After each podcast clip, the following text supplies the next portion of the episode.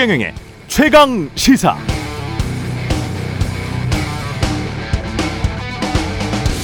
네, 전세가 하락이 심상치 않습니다. 한국 부동산원에 따르면 2월 둘째 주 서울 아파트 전세 지수 0.91% 하락, 그 전주에는 0.95% 하락. 그러니까 한 주마다 전세 지수가 1% 정도 떨어진다는 겁니다. 이런 추세가 한 달, 1년이 쌓이면 그 하락률은 어떻게 될까요? 지금도 15억 원 하던 전세가 10억, 10억 원 하던 게 7억 원 됐는데요. 문제는 떨어진 전세가에 비해 집값은 상대적으로 덜 떨어졌다는 겁니다. 집값 상승기에는 치솟는 전세값이 집값을 밀어 올렸지만 하락기에는 양상이 반대로 나타나죠. 추락하는 전세값이 이미 높아져 버린 집값을 받쳐주질 못합니다. 전세값과 집값 두 격차, 두 가격 사이의 격차가 크게 벌어진 지금은 그래서 전세값이 올라가는 게 아니라 집값이 더 떨어질 가능성이 높습니다. 집값이 더 떨어지면 어떻게 되나?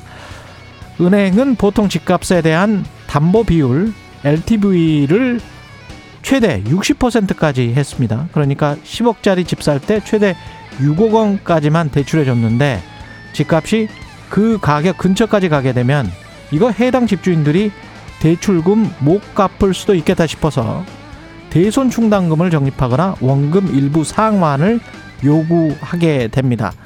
은행은 최대한 보수적으로 경영을 해야 맞는 거고요. 그런데 은행이 그럴수록 자금 시장이 움츠러드는 것도 현실입니다. 게다가 미 연준이 금리를 더 올리거나 고금리를 더 오래 끌고 갈 가능성이 높다는 보도들이 연속해서 나오고 있습니다.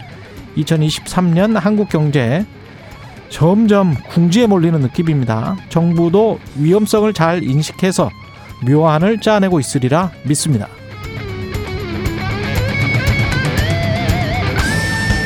네, 안녕하십니까. 2월 20일 세상에 이익이 되는 방송 최경령의 최강시사 출발합니다. 저는 KBS 최경영 기자고요. 최경영의 최강시사 유튜브에서도 실시간 방송되고 있습니다.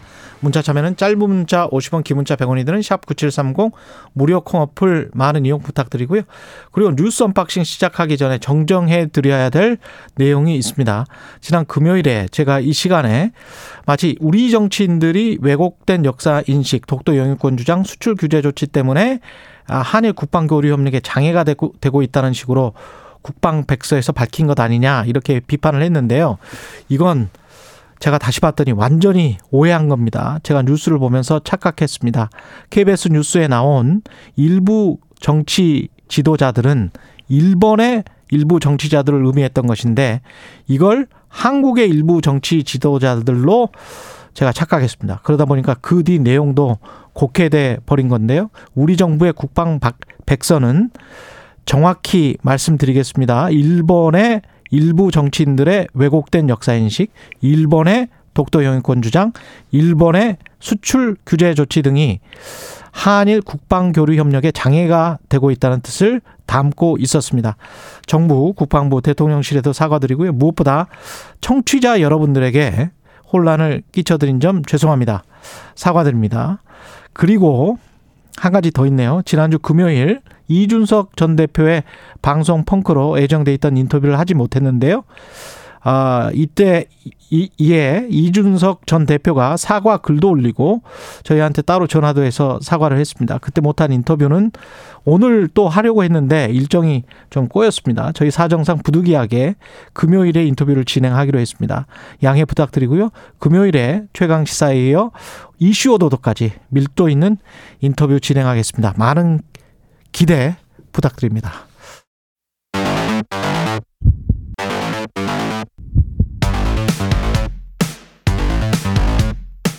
오늘 아침 가장 뜨거운 뉴스 뉴스 언박싱 자 뉴스 언박싱 시작하겠습니다. 민동기 기자 김민아 평론가 나와 있습니다. 안녕하십니까? 안녕하십니까? 예. 금요일에 참 일이 많았습니다. 네. 네. 또 아무래도 방송을 하다 보니 보면은 네. 이게 꼭 의도적인 게 아니라 할지라도 음. 이제 오인을 하거나 저희가 사실 오인을 하거나 잘못된 얘기를 하는 경우가 있는데 음.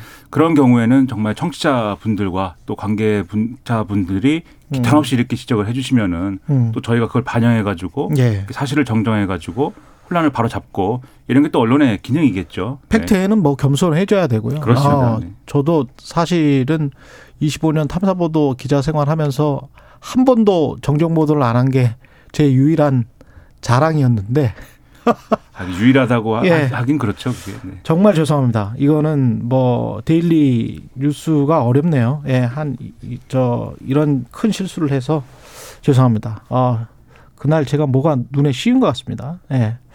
죄송하고요. 다시 한번 죄송하다 말씀드리고 북한 ICBM 화성 15형 발사를 했는데 이게 지난 금요일이었습니까? 토요일이었습니까? 토요일이었죠. 지난 18일입니다. 토요일이었습니다. 예. 근데 오늘 아침에 또 동해상으로 탄도미사일 발사했다. 방금 전에 KBS 속보가 떴네요. 네. 오늘 오전 동해상으로 탄도미사일을 발사했는데요. 말씀하신 것처럼 지난 18일에 평양 순안 일대에서 북한이 동해상으로 어, 대륙간 탄도미사일을 발사했습니다. 어, 우리 합참에 따르면 고각 발사됐고요. 한 900여 킬로 비행을 한 것으로 일단 확인이 됐습니다. 어, 조- 북한 조선중앙통신이 밝힌 내용을 보면 어, 이 미사일은 ICBM 화성 15형이라고 일단 북한이 음. 공식적으로 밝힌 그런 상황입니다. 우리 합참도 즉각적으로 대응을 했는데요. 어, 한미 연합 공중 훈련을 실시했습니다. F-35A, F-15K 그리고 미 공군의 F-16이 미국의 전략 폭격기와 함께 연합 공중 훈련으로 응수를 했는데 아무래도 이제 북한이 지금 왜 이런 갑자기 이제 ICBM을 쐈느냐 이거 아니겠습니까? 일단 언론들의 해석도 그렇고 김여정 또 부부장이 아, 굉장히 거친 용어를 사용을 했는데 여기서 일단 일종의 좀 해답을 좀 찾을 수 있을 것 같습니다. 남측을 향해서 어, 대륙간 탄도 미사일로 서울을 겨냥하는 일은 없을 것이다 이렇게 얘기를 했고요. 그리고 우리는 여전히 남도선 것들을 상대해줄 의향이 없다 이렇게 얘기를 했거든요. 음. 그러니까 한미가 이제 확장 억제라든가 연합 방위 태세 증강을 계속 하고 있지 않습니까? 그러니까 여기에 대해서 ICBM을 좀 우리는 한국과 미국이 이렇게 하고 있기 때문에 우리는 대륙간 탄도 미사일로 도발을 하겠다. 뭐 이런 음. 좀 명분을 찾은 것으로 보이는데요. 실제로 앞으로도 이제 한국과 미국 간에 여러 가지 일정들이 좀 예정이 돼 있거든요. 예. 그때마다 아마 북한의 도발이 계속 이어질 것으로 예상이 되고 있습니다. 18일에 쏜 거는 홋카이도 근처 해역으로 떨어졌더라고요. NHK가 일본- 그걸 영상을 찍었는데 예. 예, 바로 육안으로 보일 정도로 그러니까 네. 예. 일단 북한의 뭐 의도라고 하면은 지금 말씀하셨지만은 여러 가지가 있습니다. 근데 무엇보다도 가장 이제 북한 입장에서 가장 큰 의도는 ICBM에 대한 기술적인 완성의 어, 그 수준을 계속 높여가는 거겠죠. 근데 기술적인 완성이 어느 정도나 되느냐에 대해서는 지금 이걸 화성 15형을 쏜 건데 이게 어느 정도 됐느냐에 대해서는 이제 분석이 좀 갈리는 것 같습니다. 전문가들 입장에서. 그러니까 기존의 기술보다는 좀 진전이 됐다. 예를 들면 대기권 재진입이라든가 이런 것들이 어, 기존보다는 진전이 됐다. 뭐 이런 시각이 있는가 하면 그럼에도 완성됐다거나 이게 의미가 있을 정도로 진전된 건 아니다. 뭐 이런 분석도 있는 것 같아요. 그래서 이제 그런 것들은 추가로 봐야 되겠지만 명분의 차원에서는 어, 제가 볼 땐 좀 면밀한 어떤 그런 분석이 필요합니다. 왜냐하면 지금 이제 김여정 부부장이 주장한 거를 보면은 결국 이제 어 좀 이 어떤 의미일까를 두 가지 갈래로 해석을 할 수가 있을 것 같은데 첫 번째로는 방어적인 어떤 성격의 자신들의 입장에서 어디까지나 방어적인 성격의 이제 주장을 할 수가 있는 것 같아요. 그게 이제 지금 얘기하는 한미 연합 훈련이라든가 그다음에 우리가 확장 억제와 관련돼서 이 운영과 관련된 그 도상 연습을 지금 진행을 하려고 하지 않습니까? 그래서 그런 부분들에 대한 이제 어 나름대로의 이제 반발 이런 것들을 표현했다. 이렇게 볼 수가 있는데 근데 또 다른 메시지에도 주목을 해볼 필요가 있는 게 지금 이제 우리를 또 바보라고 그랬어요 김여정 부부장이 바보기 때문에 알려준다라 그러면서 ICBM이라는 거는 어, 남한을 공격하려는 용도가 아니니까 가만히 있어라 이런 지금 주장이에요. 근데 그런 근데 주장하면서 떨어진 곳이 지금 일본이랑 가깝잖아요. 그렇죠 홋카이도 이제 고각 쪽에서 발사를 해서 네, 고각 음. 발사했습니다. 그렇습니다. 거기 떨어진 건데 근데 오늘 이제 지금 속보로 나온 이제 동해상에 발사한 미사일에 대해서 김여정 부부장이 또 입장을 얘기를 했는데 음. 그 태평양에 얼마나 더 그러면 미사일을 쏠 것이냐에 대해서는 앞으로 미국하게 달렸다 이렇게 주장을 하고 있어요. 음. 그래서 이 메시지를 막 적극적으로 해석을 하면은 뭔가 또 새로운 어떤 이 나름의 자기들의 어떤 프로젝트가 시작이 된 것이냐. 즉 뭔가를 이제 협상을 하든지 아니면 어떤 종류의 그 어떤 전략을 펴서 뭔가를 해보겠다는 거냐 이런 의문도 하나는 가질 수도 있을 것 같거든요. 그래서 양 방향 중에 이제 어느 쪽을 노리는 거냐에 대해서 면밀한 분석이 좀 필요할 것 같습니다. 다만 이 대목에서 지금 독일 미넨에서 안보회의 열리고 있지 않습니까? 예. 그래서 뭐 우리 외교부 장관도 가 있고 가 있죠. 미국, 일본 외교부 장관들도 다 가 있는데 음. 물론 이제 이 미국의 ICB, 아, 북한의 ICBM 발사에 대해서 강력하게 규탄하는 입장을 내놓긴 했습니다만 그렇죠. 세 장관이 모여서 네, 근데 아무래도 이제 이 미넨 안보 회의에 주된 논의가 여러 가지가 있는데 그 중에 하나가 이제 결국에는 미국하고 중국이 계속 기싸움을 그렇죠. 벌이고 있지 않습니까? 예. 근데 이렇게 기싸움을 벌이더라도 이런 미넨 안보 회의에서 미국하고 중국 외교부 장관이 일단 만나거든요. 음. 그러니까 물밑 협상을 하든지 공식적으로 만나든지 해서 어찌 됐든 강대강 대치는 어 굉장히 위험 수위로까지 치닫지는 않도록 노력을 하고 있는데 근데 그쪽의 이슈는 또 저거잖아요. 풍선. 풍선입니다. 예, 미국 상고에 있는 풍선이 그렇습니다. 지금 미중 외교부 장관 회담에서는 가장 큰 이슈고 그 다음에 차기 뭐 차선의 이슈는 그 다음 큰 이슈는 우크라이나 전쟁이 되겠죠. 맞습니다. 예. 예. 그쪽에다가 무기 공급하지 말아라. 네. 러시아에게 그걸 미국이 계속 요구를 하고 있고 크게 보면은 북한이 우리나 한미일을 지금 유도하는 것 같은 그런 느낌도 듭니다. 왜냐하면 떨어진 곳이 지금 홋카이도 바로 옆이고 그렇죠. 그다음에 우리 언론에는 한미 군사훈련 그리고 대응 이것만 나갔잖아요. 네. 근데 로이터랄지 이런 데를 보니까 미일 군사훈련 대응이 더 크게 지금 나가고 있거든요. 거기에도 똑같이 비원비가 지금 출격을 했고 그랬기 때문에 일본도 큰 위협을 느끼고 있고 그걸 통해서 어떻게 보면 한미일이 그냥 같은 세트로 지금 돼버리는 그런 상황이고 그렇게 되면 북한이 혹시 북중러의 세트를 의도하면서 이렇게 끌고 가는 거 아닌가 어그로로 그- 그런 생각도 좀 들고요. 북한의 의도가 뭔지는 모르겠습니다. 북중러를 의도했는지는 좀 네. 따져봐야겠지만 적어도 한미일이 군사적으로 이렇게 밀접하게 가까워지는 것에 대한 경고는 분명히 있는 것 같고 또 하나는 제가 봤을 때는 이 바이든 행정부의 외교 국방 정책이 있지 않습니까? 이게 지금 북한에 대한 물밑 접촉도 없고 그렇다고 우리랑 또 뭐 어떤 공식적인 채널이 있는 것도 아니잖아요. 그러다 보니까 이런 부분들에 대해서도 한 번쯤은 점검을 해볼 필요는 있는 것 같습니다. 음. 그러니까 의도를 정확하게 파악하려면 말씀하신 대로 이제 그런 여러 가지 채널들이 좀 있어야 될 것 같아요. 예. 그래서 정확하게 파악하고 음. 그 의도에 맞는 대응을 우리가 해야죠. 그리고 이재명 그 민주당 당 대표 체포 동의안이 27일 본회의 표결이네요. 국회 본회의에서 이제 표결을 하기로 했습니다. 27일에 27일입니다. 예. 예. 근데 일단 이재명 대표라든가 민주당 쪽에서는 당내 결속에 상당히 좀 주력을 하고 있는 그런 분위기고요. 다만 이제 비명계 의원들로 이제 언론들의 분류법상 비명계 의원들을 좀 만나서 이런저런 지금 접촉면을 좀 늘리고 있다라는 그런 언론 보도도 분명히 있는 것 같습니다. 근데 지금 일부 의원들 같은 경우에는 어, 이재명 대표에 대해서 상당히 좀 비판적인 목소리를 쏟아내고 있는데요. 음. 일단 김혜영 전 최고위원이 대표적입니다. 예. 페이스북에 민주당을 강하게 비판을 하면서 이재명 대표가 없더라도 민주당이 말살되지는 않는다라고 하면서 체포동의안 가결을 좀 주장을 하고 있고요. 또 이렇게 김혜영 전 최고위원이 주장을 하다 보니까 또 이재명 대표 지지자들이라거나 흔히 말해서 언론에서 분류하는 민주당 강성 지지자들이 음. 또 김혜영 전 최고위원을 제명을 하라. 또 이렇게 요구를 하고 있는 그런 상황입니다. 아무튼 이 문제를 가지고 이번 주 내내 또 시끄러울 것 같습니다.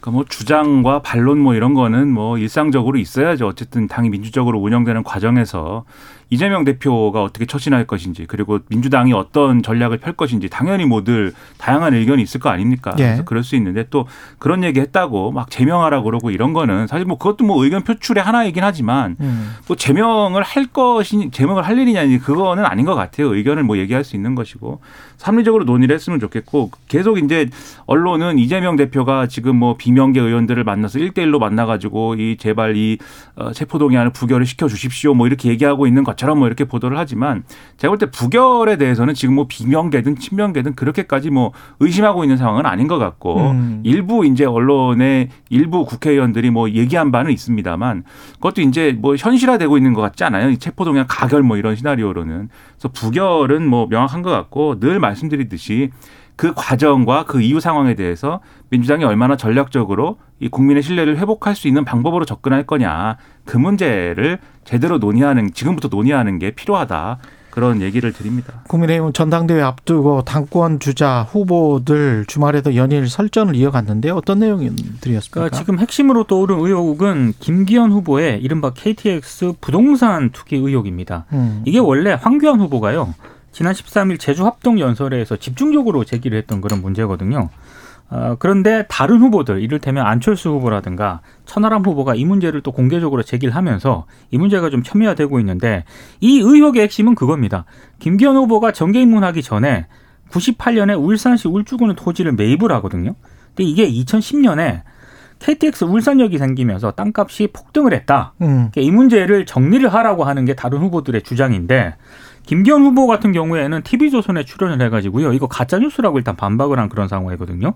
뭐라고 반박을 하냐면 음. 자기가 소유한 토지 아래로 어, 도로가 아니라 터널이 지나간다. 그러니까 아, 터널이, 터널이, 지나가기 지나간다? 때문에 네. 땅값이 오른 게 아니라 더 떨어진다라고 일단 주장을 하고는 있습니다만 이거는 조금 따져봐야 할 그런 문제. 실제로 땅값이 올랐습니까? 내렸습니까? 그거는 좀 따져봐야 될 네. 문제인 것 같습니다. 아무튼 이 문제가 지금 계속해서 거론이 되면서 어. 안철수 후보 같은 경우에는 이번에 이걸 완전히 털고 대표가 되지 않는다면 음. 민주당이 집중적으로 물어뜯어서 내년 총선에서 이기기 어렵다 이렇게 공세를 강화를 하고 있습니다. 뭘 그러니까 알고 투자나 투기를 했느냐? 그러니까 사전에 그렇죠. 그게 그게, 그게 핵심이겠죠. 네. 근데 이게 네. 좀 옛날 일이잖아요. 지금 네. 1998년에 산 땅인데 그러니까 2010년에 KTX 울산역이 생겼다 뭐 이런 이, 이 조건 안에서 이제 하는 얘기입니다. 근데 저는 이제 이거에 대한 뭐이 이 판단을 또 사실관계 판단을 해봐야 되겠지만 전당대회에 이게 뜨거운 쟁점이 되는 이유가 있어요. 그게 왜 그러냐면은 보통 이렇게 김기현 후보가 어쨌든 이 앞서 나가고 있는 그렇죠. 국면이지 않습니까? 네. 그러면 이 1위 후보가 굉장히 여러 면에서 공격을 받게 되는데 지금 이 국민의힘 전당대회에서는 금지된 선택지가 있는 거잖아요. 윤심 가지고 공격하면 안 되는 거잖아요. 지금 음. 윤심으로 공격할 수 있는 후보는 천하람 후보밖에 없지 않습니까? 뭐 윤심, 윤핵관. 그러니까 안철수 후보랑 황교안 후보는 다른 걸로 승부를 봐야 되는데 음. 그러려니고 하는데 보니까 좋은 소재가 하나 있는 것이죠. 그래서 이거를 지속적으로 이제 얘기를 하고 있다 이렇게 봐야 되는 거고 이게 계속 나오는 게 바로 이 전당대 구도를 보여준다 이런 측면이 있어서 상당히 흥미롭다 네, 그런 느낌이고 여기 하나 더 이제 지금 또 계속해서 이제 사그라들지 않는 쟁점이 김기현 후보의 이제 탄핵 얘기한 겁니다. 음. 그 여기에 대해서 안철수 후보 측 계속 거론하거든요. 김기현 후보가 뭐 내가 대표가 되면은 이 탄핵이 뭐 된다고 했지만은 과거에 박근혜 전 대통령 탄핵할 때 그때 탄핵 막 동조했던 거 그렇죠. 김기현 네. 후보 아니냐 이랬는데 또 김기현 후보가 아 그때 국민의당이 탄핵을 사실상 가능하게 만들었다라고 자랑하고 다닌 사람이 누구냐 안철수 후보 아니냐 이러고 있는 거예요. 그 음. 그걸 뒤집어 얘기하면은 이 탄핵 이슈에 굉장히 어 아직도 민감하게 반응할 수밖에 없는 핵심 당원 지지층의 마음에 대해서 그렇죠. 오히려 제가 볼 때는 김기현 후보가 방어적으로 이제 들고 나온 이슈에 가깝고 음. 마찬가지로 그러다 보니까 이걸 안철수 후보가 또 방어해야 되는 그런 조건에 놓였다라고 볼 수가 있는 거거든요. 그러니까 사실 이런 이슈에 대해서 국민들은 그러면 이제 여당의 전당대회가 이런 이슈들로 치러지고 있는 거에 대해서 어떻게 생각할까? 이걸 또 국민의힘 입장에서는 한번 생각을 해봐야 되는 거죠. 박싱 서두에 이게 국제 정세의 위급함을 한참 설명을 해드렸는데 예, 집권 여당의 전당대회 이슈는 좀 상당히 좀 대비적인 것 같습니다. 예. 작습니다. 사실 여당도 그렇고 야당도 그렇고 이슈들이 좀 작은 이슈들이어서 어떻게 생각을 해보면 세계 정세에 비춰놓고 생각을 해보면 그런 생각이 가끔 듭니다. 오늘 당권 주자들 2차 토론회를 하는데 뭐 민생이나 경제 이야기도 좀 많이 했으면 좋겠습니다. 그래야죠. 어떤, 예, 어떤 이야기가 오갈지 좀 지켜보고요. 한일 강제 동원 관련해서는 한일 외교부 장관이 만나서 별 진척은 없는 것 같네요. 그러니까 박진 장관이 네. 이런 얘기를 했거든요. 일본 측에서 성의 있는 호응을 위한 정치적 결단이 필요하다. 음. 이게 정치적 결단이라는 이 용어가 등장을 했는데 이게 맥락을 보면은요. 지난달 30일 서울에서 한일 국장급 협의를 진행을 했고 그리고 지난 13일에는 미국 워싱턴 DC에서 외교 차관 회담을 진행을 했거든요. 근데 이번에 장관끼리 만나서 얘기를 한 거 아니겠습니까? 근데 박진희 외교부 장관 얘기가 정치적 결단이 필요하다 이런 얘기를 했다는 건별 음. 진전이 없다는 그런 얘기고 그러네. 결국에는 한일 양국의 정상이 이 문제를 풀어야 한다는 어떤 그런 메시지를 던진 게 아닌가 싶습니다. 근데 굉장히 부담스럽겠죠. 그렇죠. 한국 입장에서도 뭐 어떤 정식 사과나 뭐 이런 것들이 없이 그걸 어, 그렇게 대법원에서 판결 난 거를 협, 협의나 합의를 해준다는 게 조금 국민 정서상 맞지가 않거든요, 지금. 국민 정서도 네. 그렇고 이제 피해자 이 형식상으로 피해자들의 동의가 있어야 돼, 네. 이게 완벽한 어떤 해법이 되는 거지 않습니까? 음. 그런 점에 있어서도 이 사과라든지 그리고 이제 가해 기업들의 실질적인 이 책임을 인정하는 차원에서 이제 기금 조성 참여라든지 이런 게 있어야 되는데. 있어야지. 네. 근데 사실 우리가 어, 거의 이제 숟가락에 밥 얹어갖고 일본한테 입 근처까지 지금 갖다 줬어요. 그 사과라는 것도 특별히 새로운 얘기를 하라는 게 아니라 네. 과거 입장을 다시 한번 확인해 달라고 한 것이고 그리고 이 재단의 기금을 내는 거의 의미도 이게 책임을 인정하는 건지 여부를 따지지 않는 거지 않습니까 지금. 네. 그 거의 이제 갖다 줬는데 이거에 대해서도 일본 정부는 지금 입에 안 넣겠다고 지금 얘기를 하고 있는 거예요. 왜냐하면 네. 지금 그러니까 외교장관 수준에서 뭔가 진전이 있었으면은 견해차가 그래도 좁혀줬다는 얘기 반드시 그렇죠. 했을 건데 안 하지 않습니까? 왜 그러냐면은 지금 기시다 후미오 총리가 결국은 이걸 결단을 해야 방향을 잡아야 이게 진도가 이 나갈 텐데 하야시 요시마사 외상이 기시다 우미오 최측근이거든요. 그래야 나갈 수가 있는데 근데 기시다 우미오 입장에서 보면은 지금 국내 여러 가지 문제 때문에 지지율이 지금 바닥을 깁니다. 그래서 이런 문제를 함부로 건드렸다가 당내에 이제 과거에 이제 아베 신조 전 총리를 따랐던 파벌이나 이런 쪽에서 반격을 하게 되면 거기도 정치적 부담이 그렇죠. 흔들리거든요, 지금. 한일 양국 다 그렇군요. 그렇죠. 네. 부담이 거기도 크다. 음. 그래서 이게 아직 어떻게 될지 모른다. 이런 외교부 거죠. 우리 박진 외교부 장관이 일본 측의 정치적 결단을 촉구를 했는데 결국에는 우리의 어떤 그런 정치적 결단이 필요한 시점 아니냐. 뭐 그렇게 해석을 하시는 분들도 있습니다. 아유, 예. 그렇게는 안 됐으면 좋겠고요. 예, 우리는 지켜야 될 게 있을 것 같고 뉴스 언박싱 민동기 기자 김민아 평론가였습니다. 고맙습니다. 고맙습니다. KBS 일라디오 최경영의 최강시사 듣고 계신 지금 시각 7시 41분입니다. 오늘 하루 이슈의 중심. 당신의 아침을 책임지는 직격 인터뷰. 여러분은 지금 KBS 일라디오 최경영의 최강 시사와 함께하고 계십니다. 네, 국민의힘 전당대회 중망부 정도로 예, 접어들었습니다. 후보 간 경쟁이 치열한데요. 오늘은 선두 달리고 있는 김기현 후보 전화로 만나보겠습니다. 안녕하세요, 후보님. 네, 반갑습니다. 김기현입니다. 예, 요즘 일정 바쁘시죠? 오늘은 어디 가십니까? 오늘은 오전에 뭐 저기 기자회견 하시는 분들 배석하면서 지지선 하시는 분들 좀 계시고요. 예. 오후엔 또 TV 토론이 있기 때문에 아 그렇네요. 그거 예, 준비하셔야 되는. 준비에 또 바쁠 것 같습니다. 예. 지금 판세는 어느 정도 굳혔다 이렇게 보시나요? 뭐 그렇게 후보가 단정적으로 말씀드리기는 아직 그 예. 이르긴 합니다만. 예. 뭐 최근 며칠 사이에 나오는 일반 여론조사를 보면 확고한 1위, 그것도 꽤 큰 격차로 1위하고 있는 것이 나타나고 있고요. 음. 또 자체적으로도 계속 분석하고 있는데 예. 어, 바깥으로 표, 그 저기 보도가 되는 보다는 좀 더 큰 격차를 보이는 것 아니냐 이렇게 분석하고 있고요. 예. 실제 현장에 가보더라도 안정감 있고 정통성을 갖춘, 갖춘 어, 김기현이 뭐 가장 적임자다는 그런 의사들이 굉장히 확고해지고 있는 것을 느끼, 느낄 수가 있습니다. 예. 어떤 분의 경우는 입당한 지 1년도 안 됐는데 음. 당 대표가 되기는 너무 시기가 이르다. 시간을 가지고서 당에 좀 기여한 다음에 평가를 받으시라 이런 말씀들 많이 하시고요. 예. 또 바로 직전에 있었던 총선거를 지휘했는데 국, 그 국회의원 총선거에서 우리가 대표한 마당에 다시 음. 나서는 것이 적절하냐 이런 말씀도 계시고요. 예. 또 어떤 분은 아직 뭐 경력이나 이런 것들이 너무 일천하니까 음. 좀더 배워야 될 거다 뭐 이런 말씀들이 많이 계시고 그렇습니다. 안철수, 황교안, 천하람 후보를 각각 그 비판적으로 보는 당원들의 분위기를 전달을 해 주신 것 같고요. 그 어떻게 보세요? 지난번에는 저랑 인터뷰에서 이렇게 말씀하셨거든요. 1차에서 끝낼 수 있는 상황인 것 같다. 지금도 그렇게 보세요? 음, 지난번에도 1차에서 끝낼 수 있는 상황이라고 말씀드리진 않았고요. 그걸 예. 목표로 한다고 말씀드렸고요. 예, 목표로 한다. 예, 예, 지금도 당연히 목표를 하고 있고 음. 그렇게 되었으면 좋겠다는 희망이죠. 아, 그렇습니까? 판세에 관해서는 자세한 말씀하시기 싫어하시는 것 같으니까 천하람 후보 부터 여쭤볼게요. 이게 천하람 후보가 변수가 될 가능성은 어떻게 보십니까? 처음에 예상했던 것보다는 그렇게 지금 강도가 높지 않다. 뭐 이렇게 저는 나름대로 평가를 하고 있고요. 음. 어, 실제로 천하람 후보가 가지고 있는 여러 가지 역동성은 나름대로 당에 건강하게 뭐 작용할 수 있는 여지가 있다. 저는 그렇게 긍정적으로 보고 있습니다. 예. 다만 아직도 뭐 정치 경험도 일천하고 또 선출직을 해본 적도 없기도 하지만 여러 가지 또 공약을 발표하는 것들이나 토론회 하는 과정들을 보면 좀 더 가다듬어지면 좋은 인재가 될 수 있지 않겠느냐 그런 생각이 듭니다. 근데 천하람 후보가 상당히 이제 노골적으로 김기현 후보를 비판을 하는 게 당 대표가 되면 총선 폭망 확정 이렇게 지금 주장을 하고 있거든요. 본인이 부정해도 윤핵 한표 공천 딱지를 달고 뛰게 될 것이고 국민들은 권력자의 내리꽂는 공천을 싫어한다. 각 후보들마다 음. 각자 자기가 가지고 있는 생각들이 있으니까 네. 선거 캠페인 벌이는 것인데 선거 캠페인 벌이는 게 일일이 다 따질 건 없고요. 네. 계속해서 뭐 윤핵관 공천이니 뭐니 그러는데 네. 저는 황당히 짝이 없는 것이 아니 그 자기들이 말하는 그 윤핵관이라는 분들이 뭐그 나쁜 사람들이 전혀 아닙니다. 아니 열심히 윤석열 대통령 당선을 위해서 뛰어왔던 사람들이고 다 경륜 있는 사람들인데 음.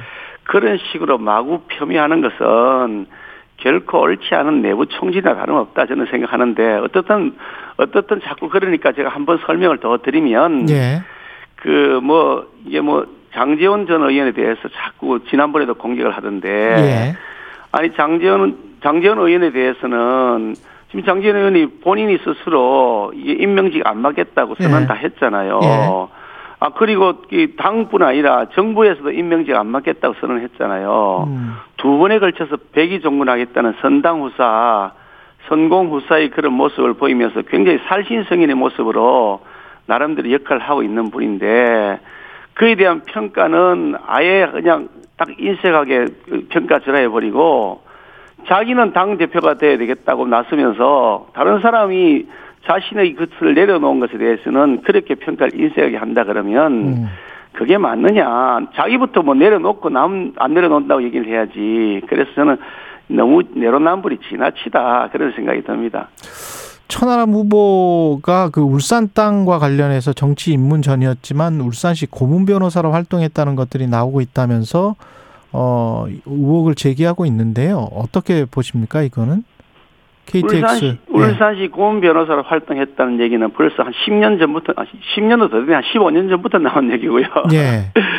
15년 전부터 민주당이 마르고 닳도록 계속 써먹었던 건데, 아. 그게 아무 문제가 없다는 것이 민주당 스스로가 다 밝힌 겁니다. 아, 민주당 정권 시절에 계속해서 수사하라고 촉구하고, 민주당이 기자회견을 하고 수사 촉구하고 음. 민주당이 지배하고 있던 시의회가 나서가지고 특위를 구성해서 다 조사를 하고 작년 국정감사에서도 민주당이 그렇게 떠들고 난리법석을 쳤습니다. 음. 그런데 아무것도 제가 그게 잘못된 것이나 제가 책임져야 될 일이 하자가 없다는 것이 다 확인된 내용입니다. 내용을 모르면 그냥 가만히 계시지 자꾸 그 민주당이 했던 얘기를 반복하시면 그러면 딱 그게 생태 땅이 생태 땅이 되는 겁니다. 생태 땅이요. 생태 땅이 생태 땅이 된다. 예. 근데 땅은 왜 그때 사신 건지 그거는 좀 밝히셔야 되는 거 아닌가 싶기도 하고. 어, 다 밝혔어요. 예. 벌써 다 밝혔습니다. 밝혀. 얼른 검색해 보시면 다 나와요. 아, 그래요? 15년 전 얘기라고 하잖아요. 벌써 15년도 더 된 것 같아요. 예. 뭐 어떤 따는 거 사는 것이 1998년입니다. 98년에. 그러니까 지금 몇 년 됐습니까? 그 20한 5, 6년 더 된 것 같은데요. 근데 농사를 지을 목적으로는 사지는 않으실 거 아니에요? 밤, 밤 과수원이 밤밭이 그 밤산이에요 밤산. 네. 그 지목이 그뭐 임야로 돼, 그, 네. 돼 있는데 내용이 보면 그 밤산이에요 밤산. 음. 밤나무가 현재 있어요. 네. 그래서 밤 재배를 하는데 네. 제가 같은 교회 다니고 있던 한 교우가 있었는데 그분이 사업이 어려워져서 IMF 상태 1997년에 IMF 왔잖아요. 음.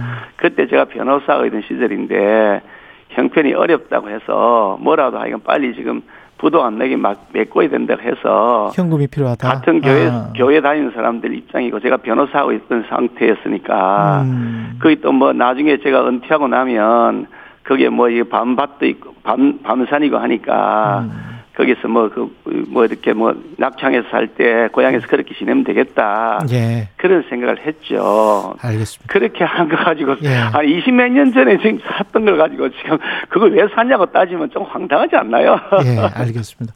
여기까지 하고요. 안철수 후보의 정체성에 대해서 지금 지적하고 계신데, 안철수 캠프에선 김기현 후보에 대해 혈통 감별사를 자처한다. 극단적 분열주의와 갈라치기로 우리 당 이것도 비슷하네요. 총선 폭망이 예견돼 두렵다.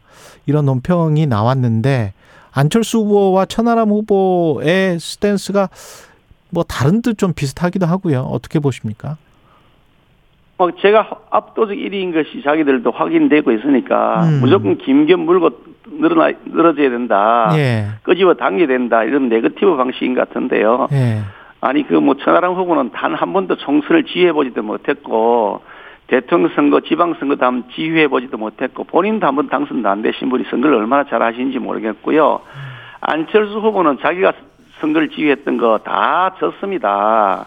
아. 실제로 뭐 대통령 선거 세 번 나왔고 또 서울시장 선거 두 번 나왔잖아요. 예. 그러다가 어떤 때는 중간에 철수하고 어떤 때는 끝까지 뛰어 뛰어서 지고 이랬지 않습니까? 예. 오전하고 패였습니다. 뭐 하나도 잘한 것이 없는 분들이 뭐 남에게 그렇게 평가를 그렇게 하세요. 그리 만약에 후보님 목표대로 안 되고 결선 투표까지 또 간다면 2차 투표까지 간다면 황교안 후보 쪽에서는 어 김기현 후보님을 좀 지지할 가능성이 있나요? 그런 분석들이 좀 있더라고요. 언론 분석 난 거는 저도 봤습니다만 예. 제가 뭐 가타부타 말씀드리는 것이 예. 상대 후보에 대한 예의가 아닌 것 같아서 음. 그에 대해서 언급을 제가 자제하겠습니다. 그렇군요. 예. 지금 계속 이제 천하람 후보나 뭐 안철수 후보는 뭐 그런 이야기 비슷한 걸 하다가 이제 그만둔 것 같긴 한데 당 뭐 명예 당 대표뿐만이 아니고 그 당무 계획과 관련해서 계속 이야기가 나오고 있지 않습니까? 그 윤석열 대통령이 명예 당 대표 하는 것 이거는 어떻게 보십니까? 우선 당무 개입이라는 것이 잘못된 것인지에 대해서 음. 요약하게 지적하고 싶은데 아니 당하고 대통령은 서로 업무 협조를 하도록 당헌 당규에 명시가 되어 있습니다. 아. 니 우리 당의 당원이기도 하지만 네. 대통령이시잖아요. 당연히 여당이 대통령 업무 협조를 하고 서로 간에 협의를 해야 되는 것이 맞고 또 그렇게 해서 하도록 당헌 당규에 명시되어 있는데 그걸 가지고서 협의를 하지 말라고 하면 당헌 당규 위반하는 것이죠. 자기가 당헌을 위반하는 것이 말도 안 되는 얘기죠. 당무 개입은 당연하다. 당무 개입이라는 용어 자체가 자, 틀렸다는 틀렸다. 겁니다. 당무 협조를 당연히 하도록 돼 있다는 겁니다. 협조하는 걸 개입이라고 하면 안 되죠. 나중에 그러면 공천할 때 공천 협조를 하게 되면 어떻게 하실 거예요? 공천 협조 아니 공천 협조란 제도는 없죠. 예, 예. 의견을 듣는 거죠. 당무를 협조하는 것이죠. 예. 아, 대통령 의견도 들어야죠. 대통령 의견을 무시하고 그러면 공천을 진행할 건가요? 아. 대통령 의견도 들어야죠. 아니 다, 대통령 의견만 듣는 것이 아니고 음. 당의 여러 원로들도 계시고 음. 당내 또 지도급이 있는 분들도 많이 계시잖아요. 예, 예. 또 당의 구성원들도 있고 원외위원장들도 계세요. 원외위원장들은 또 자신들의 의견을 이게 전달할 통로가 좀 약하잖아요. 네. 그래 그런 분들 의견도 다 들어야죠. 혼자서 아, 독방에 앉아가지고 밀실 공천하라고요? 말도 안 되죠. 대통령의 의견도 들어야 된다 공천할 때 그런 말씀이셨고요. 대통령의 의견도 들어야 된다는 건 대통령만 계속 강조하시는데 네. 대통령의 의견도 듣는 것은 말할 것도 없고 예, 여러 사람의 의견을 당내 구성 의견을 다 들어야 된다고 말씀드리잖아요. 근데 그게 이제 다른 구성원들과는 달리 대, 대통령이기 때문에 아무래도 중압감이라고 할까요? 그게 이제 만약에 당의 공천 분위기나 이런 것과 좀 다르면 거기에 관해서 순서리를 할 수 있을지 없을지 그걸 지금 염려하고 있는 것 같아요. 일부 당원들은. 그걸 잘 하라고 대표를 뽑는 거 아니겠습니까? 그럼. 대통령을 완전히 배제하고 네. 무인도에 대통령을 무인도에 가둬놓고 당무를 운영하라고 대표를 뽑는 건가요? 그건 아니잖아요. 알겠습니다. 예, 알겠습니다. 쓴소리도 잘 할 수 있다 이런 뜻으로 듣겠습니다. 예. 당연히 예. 그렇게 해야죠. 예, 예, 여기까지 듣겠습니다. 국민의힘 당권 주자 김기현 후보였습니다. 고맙습니다.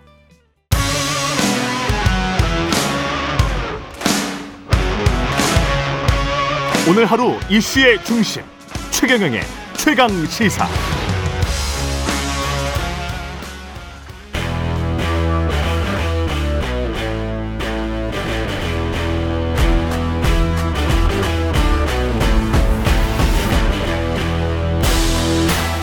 네, 한 주의 시작 여의도 정치를 깊이 있고 날카롭게 들여다보는 시간 정치 먼데이. 오늘은 최재성 전 청와대 정무수석과 함께하겠습니다. 안녕하세요. 안녕하세요. 지금 오는 27일에 결정하기로 했군요. 체포동의안 표결이 이루어집니다. 이재명 민주당 대표에 대해서는 어떻게 부, 지금 분위기로 봤을 때는 어, 부결 쪽이 더 우세하겠죠. 네, 그런 그런 것 같습니다. 예. 예. 우선은 이, 이 이재명 대표에 대한 이 수사 음. 또 체포 동의안 이런 문제를 어떻게 볼 것이냐거든요. 예. 그래서 이건 정치 보복이고 음. 소위 말해서 200 차례가 넘는 압수수색 뭐 이런 걸 통해서 정치적으로 지금 어, 보복하고 있는 것이다. 민주당 입장에서는 당연히 그렇게 음. 어, 보는 거고요. 예. 그러면 이제 당연히 부결로 가야 되는 거죠. 예. 그래서 그, 사안의 성격이 예. 어, 이거는 정치 보복이다. 예. 어, 이렇게 이제 어, 보고 있기 때문에 부결로 가는 거죠. 근데 민주당은 사안의 성격이 이제 정치 보복이다. 그래서 이제 부결로 가는 기류라면 그런데 이게 이제 국민의힘 그리고 언론들도 그런 이야기를 자주 합니다마는 일단 방탄국회라는 그 프레임이 있고 또 대통령실의 한 관계자가 사견임을 전제로 구속영장 청구는 한 번으로 끝나지 않을 것이다. 이건 뭐 계속 뭔가를 청구를 한다는 건데 그러면 그때마다 부결을 국회에서 시키면 그럼 국민들 입장에서 봤을 때는 아 이게 이재명 지키기가 되는 것이기 때문에 그렇게 되면 민주당의 지지율은 떨어질 것이고 그거를 오히려 국민의힘은 바라는 것 아닌가 그런 분석도 나오더라고요. 계속 부결이 되는 과정을 우선은 음. 이제 방탄 프레임을 아주 일관되게 씌우잖아요. 예. 모든 게 방탄.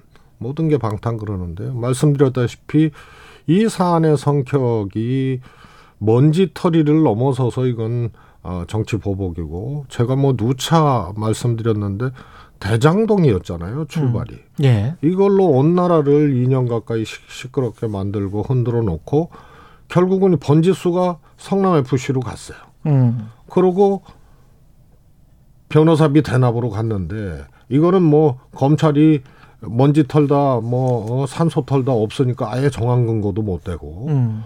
그리고 또 대북 송금으로 가고 또 위례 신도시가 나오고 번지수가 계속 바뀌거든요. 예. 그래서 아 이 정부나 집권 여당의 실책을 방탄 프레임으로 방탄하는 거예요. 방탄 프레임으로 방탄한다. 예. 정부의 그, 실책을. 예. 그 다음에 구속영장 선고 청구를 소위 이제 살라미식으로 청, 청구할 음. 거다. 예. 이거는 꽤 나왔던 돌았던 얘기거든요. 예. 그리고 대통령실 관계자 얘기로 그것이 보도가 됐단 말이에요. 그렇죠. 그럼 두 가지 문제가 있는 거죠. 하나는 대통령실에서 이거 관여하고 있는 거 아니냐. 음. 이런 어 문제 제기를 할 수가 있고요. 또 하나는 제1야당 대표라서가 아니고 예. 한 사람을 저렇게 털고 한 사람을 수사하고 한 사람을 어, 이 기소하려고 하는데 음. 그러면은 이, 이 일반인도 이렇게 구속영장을 여러 차례로 나눠서 음. 청구를 하는 것이 맞나 싶어요. 그거 아니잖아요. 음. 그래서 정치적으로 구속영장도 다루고 있는 거다. 음. 그러면은 이게 어 민주당 내부에서 이견이 나오거나 음. 계속 구속영장을 잘게 잘라서 여러 차례 어 이 제기를 하면 그때마다 뉴스가 되고 그때마다 체포 동향 또 어, 여부를 둘러싸고 또 민주당이 음. 아, 또 몰리게 되고 이게 정치적이라는 거죠. 근데 이제 정치적이라고 계속 말씀을 하시지만 의도를 했건 의도를 하지 않았건 그게 검찰이건 여권이건 또는 대통령실의 의도건 또는 의도를 하지 않은 상황에서 이렇게 된 것이건 간에 지금 민주당은 그것과 관련해서 좀 다른 목소리들이 나오고 점차 분열되는 것 같은 그런 느낌이 드는 게 또 사실이잖아요. 김행영 전 의원도 뭐 방탄의 전 당 정체가 끌려가서는 안 된다. 이재명 대표 없이도 민주당 말살되지 않는다. 이거 이런 이제 굉장히 센 발언들이 나오고 있거든요. 우선 검찰의 힘이죠. 검찰의 힘이다. 예, 검찰이 예, 강력한 수사권을 가지고 음. 또 이, 이걸 갖고 사회를 움직이고 세상을 움직이고 심지어는 대통령의 인사도 움직일 수 있다는 이런 어 착각을 하고 또 그게 현실화 됐거든요. 음. 조국 장관도 조국 장관 문제에 대한 시비를 떠나서 네. 처음에 시작을 윤석열 당시 총장이 조국 장관 안대로 시작한 거 아니에요? 그러니까 이것이 장관 대고 수사해도 되는 거거든요. 음. 검찰이 강력한 독점적 권한을 가지고 대통령의 인사에 개입한 사례예요. 음. 그 다음에 검찰이 이런 식으로 살라미식으로 구속영장을 나눠서 청구를 하고 반복적으로 청구를 하고 이렇게 되면 야당이 흔들릴 수 있다. 또 야당이 거기에 말려 들어갈 수 있다. 이런 것들이 다 검찰이 강력한 검찰권을 가지고 인사를 할 수 있고 세상을 움직일 수 있고 정치도 움직일 수 있다는 이런 뭐 반증이에요. 음. 그거에 민주당이 말려 들어가면 안 되는 거고요. 그럼 안만 안, 안 말려 들어가려면 민주당은 어떻게 대응을 해야 됩니까? 아니 두 번째로 예. 이제 김혜영 의원 같은 음, 음. 경우에는 우선 이재명 대표 없이도 민주당 망가지지 않는다라고 얘기를 했잖아요. 예. 그거는 별개의 문제예요. 음. 이 사안에 대해서 김혜영 문제는 그러면 어떻게 보고 있는지 검찰의 수사가 맞고 정치 보복이 아니라고 보고 그 다음에 국민의힘 주장처럼 범죄인 어? 이재명으로 보는지 음. 요 요게 요게 김혜영 의원의 주장의 본질이 돼야 되는 거예요. 음. 근데 이 문제에 대해서 언급 없이 음.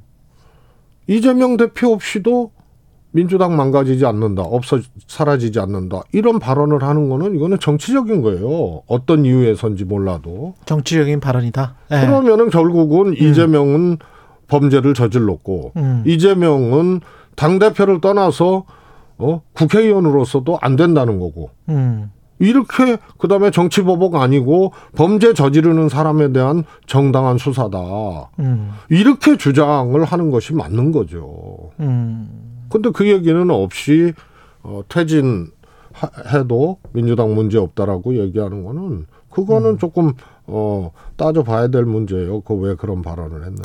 근데 박지원이나 이런 그런 발언을 한 게 이제 김혜영 전 민주당 의원 그리고 박지원 전 민주당 비대위원장 등인데 이런 사람들은 뭐 출당이나 제명을 해야 된다 또는 징계해야 된다 뭐 이런 당내 청원도 있는 것 같은데 그거는 어떻게 보세요? 또 그렇게 이야기하는 목소리는 저는 뭐 주장은 할 수 있다고 봐요. 네. 그러나 그것이 뭐 다수의 주장도 아니고 음. 그런 주장을 하면 이제 뉴스가 되고 음. 어 그렇게 되니까 아 즐겨 하시는 분들이 있죠. 음. 그런데 적어도 이 상황에서는 제가 보기에는 바람직하지 않은 그런 주장들이고 출당이든 어, 제명이든 예, 발언들이고요. 네. 그런다고 뭐 출당하거나 뭐 그러면 이, 이, 더 커지죠. 일이. 어. 그냥 놔두고요. 음. 이것은 어 한두 사람이 그렇게 얘기를 했다고 음. 그것이 어 민주당의 주된 흐름이 되고 또 그렇게 가는 것이 아니기 때문에 예. 어또 뭐 반동적이고 보복적으로 또 뭐 출당하고 뭐 하고 하는 것은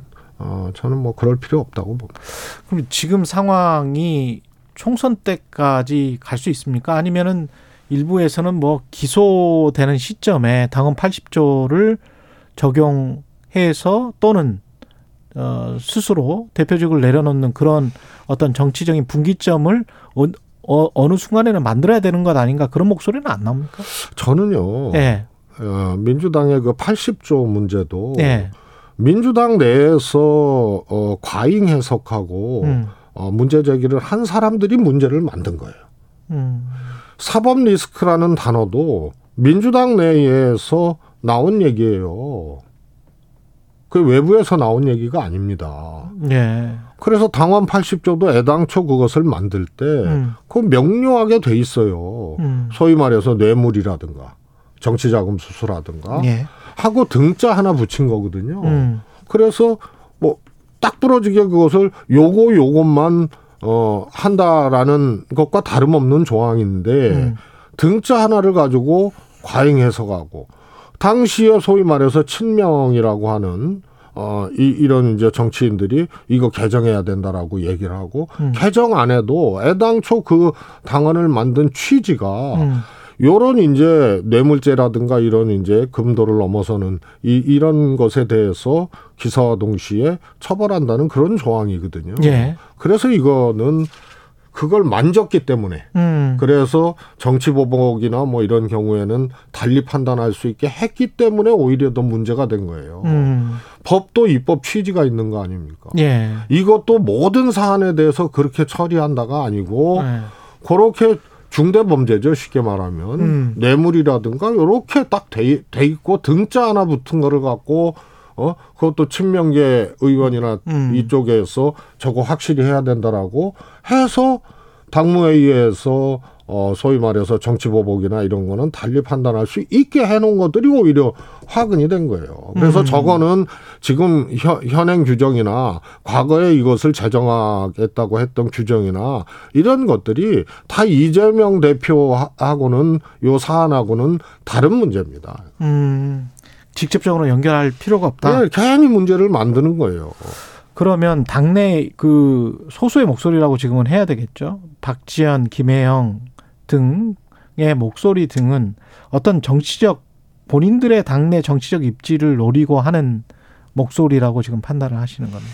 어떤 이 사안에 이 사안을 어떻게 해결할지에 관한 어떤 목소리가 아니고 이게 이제 소신이면요. 음. 음. 소신의 근거들을 얘기를 해야 되거든요. 소신의 근거를 예, 이야기해야 한다. 뉴스가 될 만한 어 소위 말해서 이 파동이 나올 수 있는 음. 그런 이제 이 이슈 제기, 문제 제기를 할 것이 아니고 음. 이것이 본인들의 소신이면은 소신의 근거를 얘기를 해야 돼요. 음. 앞서 말씀드렸듯이 김영 의원도 어 이 이재명 대표의 이 사법적 사안에 대해서 본인이 어, 어떻게 생각하는지를 분명히 정리를 하고 그래서 이것은 어? 이 가결해야 된다. 음. 뭐 이렇게 주장을 하던가요. 예. 그래서 요게 하나 있고요. 하나는 이재명 대표 저는요. 정말로 정치 보복이고 검찰의 과잉 수사라고 보거든요. 음. 그, 그래, 그게 이제 번지수가 그냥 태평양처럼 넓은 그물을 치고 먼지 털도 안 되니까는 산소 털이 하고 그래갖고 자꾸 번지수 옮겨가면서 죄를 만들고. 예. 그래서 죄를 조각해가는 과정이거든요. 음. 그래서 저는 이거는 정치적 사안이기 때문에 음. 정치적으로 분명히 이거는 어, 이 반대를 하고 음. 그렇게 넘어가야 된다고 생각하는 거예요. 그거, 음. 그것에 반대되는 논리를 하, 하려면 그 논리들을 어, 소신이라는 주장을 제기를 해야 되는데 그렇지 못하고 뉴스가 될 만한 것만 아. 하니까 좀 바람직하지 않은 것 같고요. 근데 이제 대응을 어떻게 해야 될지 그러면 어 이런 식으로 가면 민주당의 지지율이 계속 빠지는 것 아닌지 그런 이제 우려가 나올 수밖에 없는 게 최근에 한국갤럽 여론조사에서도 오차범위 밖으로 벌어졌습니다. 14일부터 16일까지 조사한 건데요. 국민의힘 37, 민주당 30이 나왔어요. 플러스 마이너스 3.1% 포인트이기 때문에 오차범위 밖으로 벌어진 것. 자세한 내용은 뭐 중앙선거 여론조사 심의 홈페이지를 참조하시면 되는데 이, 이 굉장히 경제가 어려운 상황에서 그리고 대통령에 관한 부정적인 평가가 높은 상황에서도 국민 민주당은 떨어지고 있고 국민의힘은 뭐 최소한 자리는 지키고 있거나 또는 오히려 국민의힘이 반사 이익을 얻는다는 거는 민주당 입장에서는 상당히 위기 아닙니까? 음, 저는요, 이 정도의 전대미문의 이 검찰의 공격, 정치 보복들이 이루어지면 그것도 예. 소재도 사실 뭐 대장동의 경우에는 뭐 근거도 별로 없지만은 뭐 뇌물, 뭐 천문학적인 액수의 배임, 뭐 이런 식으로 갖다가 몰아붙이고 이것이 어 그야말로 눈 뜨고 일어나면 이재명 음. 어, 사안 아니에요. 이 정도면은 아마 김대중 노무현 대통령도 어 배견하기 힘들었을 거예요. 음.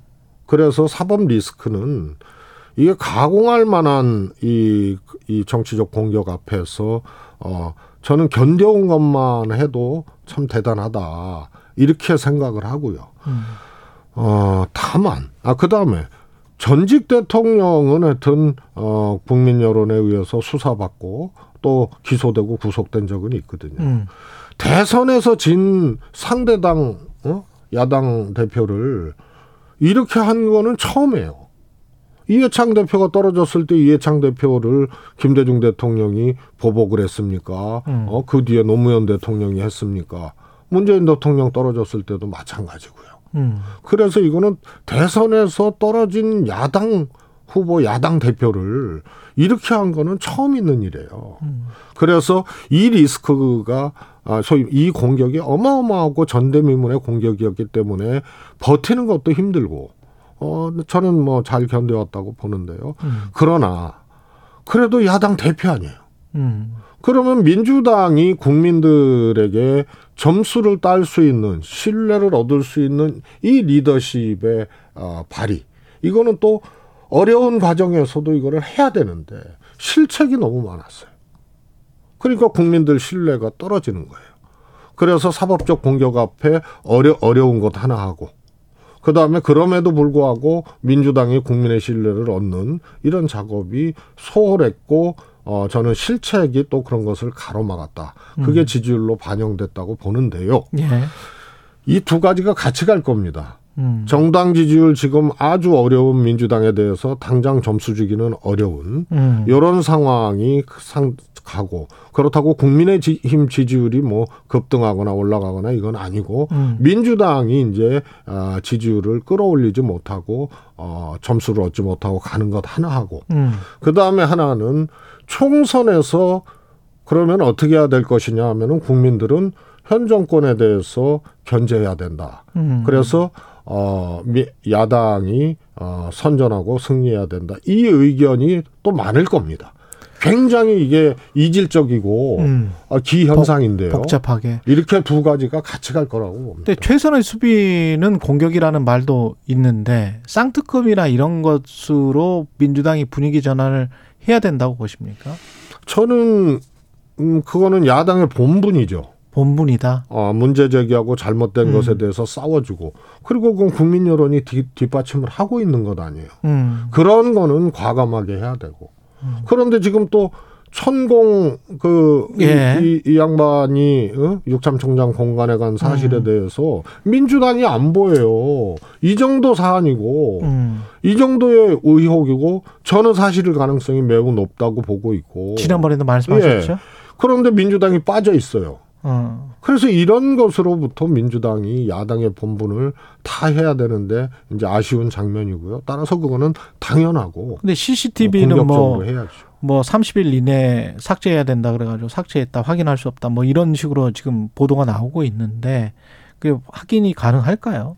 저는 뭐 어 그것도 이제 어 포렌식을 해서 될 수도 있고 안 될 수도 있거든요. 음. 근데 아예 그런 시도를 안 하잖아요.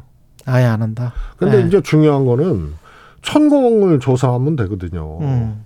근데 이제 참고인으로 그렇게 해놓고 천공을 조사를 하려면 천공에 대해서 대통령실에서 일단 고발을 해야 돼요. 왜냐하면 대통령을 사칭하잖아요. 음. 대통령 입장에서 보면은 그렇죠. 사칭하고 공공연하게 식사하고 음. 질문이 들어오면 내가 설명을 해주고 음. 그리고 유튜브로도 천공 측에서 김건희 여사 전화 받고 유튜브로 답변한다고 얘기를 하고. 음. 그래서 천공은 현재 상태로는 제가 보기에는 윤석열 대통령이 그야말로 정권을 잡았으면 천공은 천권을 잡은 사람 같이 지금 놀고 있는 거예요. 천권을 그런데 잡았다? 대통령실이 네. 대통령을 이렇게 음. 욕보이고 대통령을 사칭하고 음. 그런데 이걸 고발을 안 해요. 그리고 이런 천공에 대해서 의혹 제기한 사람만 지금 조치를 하고 있어요. 고발을 하고 있어요.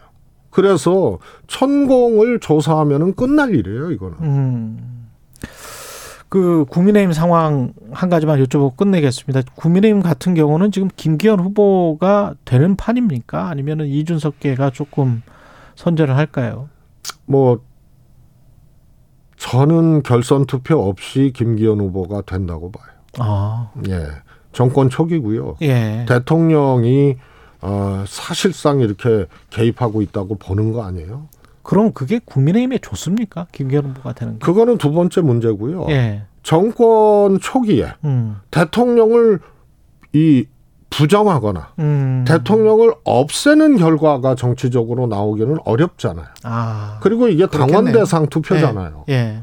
그래서 지금 나온 여론조사 아, 상황하고 실제 여론조사는 하여튼 국민 여론조사 아니에요. 실제 당원 투표 결과는 놀라울 정도로 어 조금 어 다를 것이다. 거다. 그래서 결선 투표 없다. 김기현 후보도 그 비슷한 이야기를 했는데 예 알겠습니다. 여기까지 말씀 듣겠습니다. 정치몬데이 최재성 전 청와대 정무수석이었습니다. 고맙습니다. 감사합니다. 여러분은 지금 KBS 1라디오 최경영의 최강 시사와 함께하고 계십니다.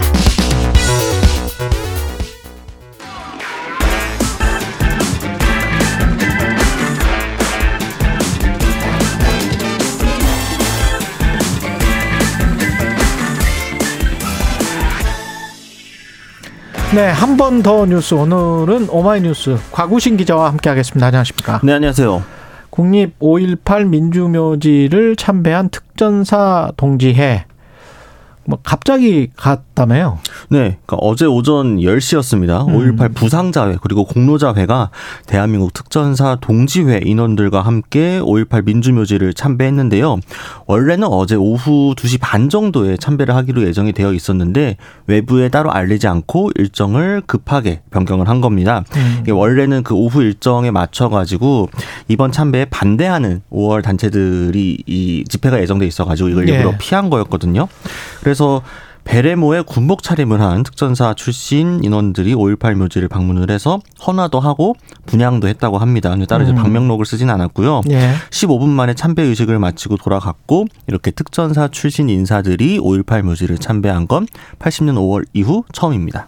예, 특전사 동지에서 주장하는 건 뭐예요? 포용과 화해와 감사? 라는 대국민 공동선언식을 연 겁니다. 그러니까 아. 이제 그 5월 단체들이 여러 단체들이 있는데 이 음. 중에서 부상자회와 공로자회 그리고 특전사 동지회가 공동으로 이제 주관을 하는 대국민 공동선언식이 있었던 건데요. 음. 사실은 이게 5월 단체들별로 입장이 좀 많이 다르고 사전에 조율이 안 된 상태에서 사전 조율이 안 됐군요. 네, 이 행사가 진행이 되다 보니까 반대하는 시민들이 이 행사장 앞에서 반대 집회를 여는 과정에서 경찰들과 물리적인 네, 충돌이 있기도 했습니다. 그 시민단체들이 대국민 선언에 반대하는 이유는 뭘까요? 그러니까 대국민 선언 그 문구를 보시면 예. 사실 좀 반대할 만한 이유들이 금방 찾을 수 있습니다. 음.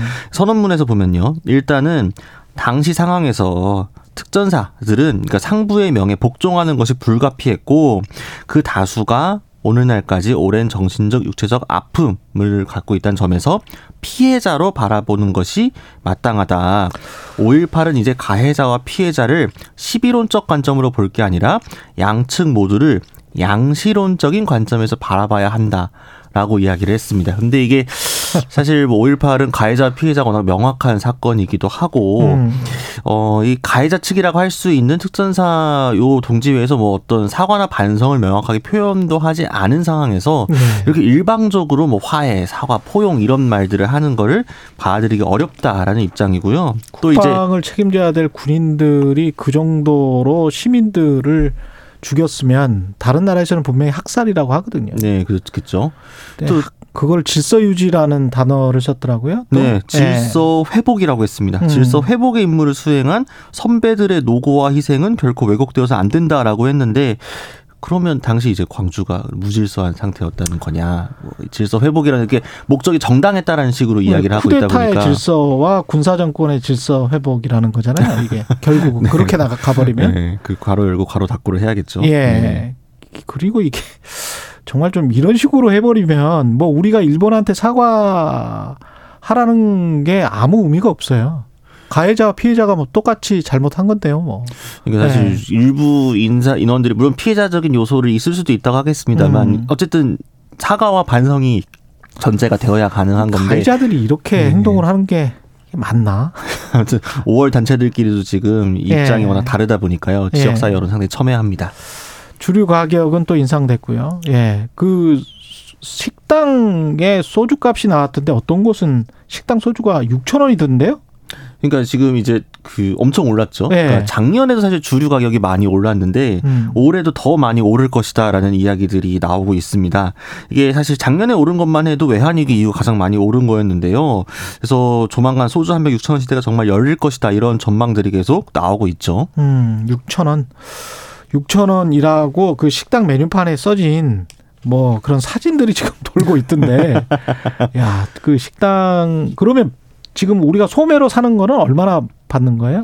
얼마나 줘야 되는 거예요? 그러니까 지금 이 소주 가격 보게 되면요. 예. 일단은 주세랑 이제 그 여러 가지들이 좀 병입 가격들이 좀 올라가지고 그런 건데 예. 어, 외식업주들을 조사한 결과가 하나 있습니다. 음. 외식산업 연구원이 조사를 했는데 55.4%가 소주 출고가 인상에 따라서 판매 가격을 올렸거나 올릴 예정이라고 하는데 음. 병당 500원에서 1,000원을 인상을 한다고 합니다. 원래 출고가 인상은 얼마를 했던 겁니까? 그러니까 이게 보면은 출고가가 네. 85원이 올랐을 때 편의점 마트 판매 가격이 100원에서 150원 정도 오르고 그게 실제 이제 음식점에서는 500원에서 1000원으로 오르게 되는 겁니다. 야. 네, 유통 과정에서 연쇄적으로 이제 쭉쭉쭉 오르게 되는 거죠. 소주 회사들이 좋은 겁니까? 유통 회사들이 좋은 겁니까? 사실 어디에서 소, 더 마진을 가져가는 거예요? 소주 회사들은 작년에 그렇게 올렸는데도 영업이익이 많이 감소했다고 아, 이야기를 하고 있거든요. 그리고 올해도 이제 원자재 값에 이제 여러 가지들이 오르다 보니까 음. 올려도 사실은 영업이익 회복이 쉽지 않다라는 입장이라서 예.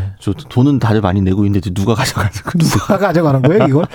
6천 원 식당에서 6천 원은 진짜로 6천 원이 된 거예요? 그럼 아니, 사진만 도는 겁니까? 그러니까 이제 일반 소수 가게들이 네. 6천 원이라는 걸 붙이기 시작을 했는데 아, 붙이기는 시작했군요. 네, 근데 이제 올해 인상이 정말로 네. 가시화가 되게 되면 이게 음. 이제 대세, 약간 표준가처럼 될 수도 있다라는 우려들이 벌써부터 나오고 있는 지금 거죠. 그러면 5천 원인 거는 맞아요? 일반적으로? 보통 가, 그 가격이 하면 5천 원 정도 5천 원은 맞죠. 네, 네 그렇죠.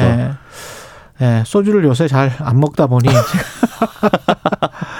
아 이게 맥주 값도 많이 올랐고요. 네, 그렇죠. 그러니까 네. 소주는 사실은 이제 주세, 그러니까 맥 주세가 소주는 인상이 되지 않았지만 맥주는 음. 주세가 올해도 오는 게 거의 확정적입니다. 그러다 보니까 맥주도 그렇죠. 더 올라서 소맥 마시려고 하면은 만 오천 원 정도는 이제 쓰셔야 된다. 두 병에 한 병 시키면은 소맥이면 그러네. 네, 그렇죠. 네. 그것만 그 안주 빼고 그것만 만 오천 원. 그렇죠. 상당한 가격이네요. 어. 아찔하네요. 그리고 원포인트 레슨 하나만 해주고 가세요. 네. 예.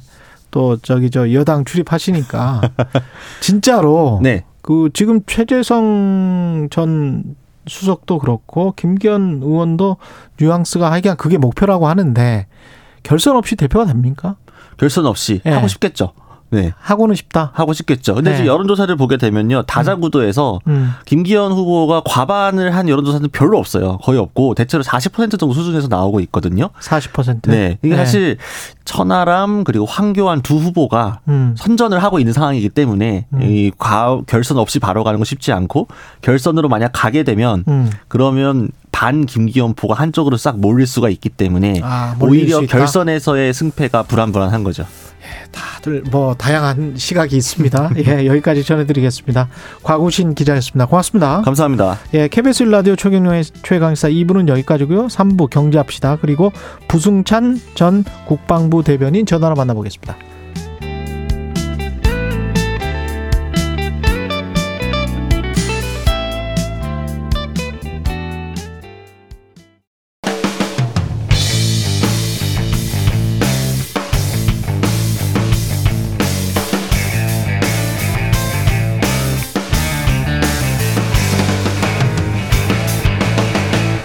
최경영의 최강 시사.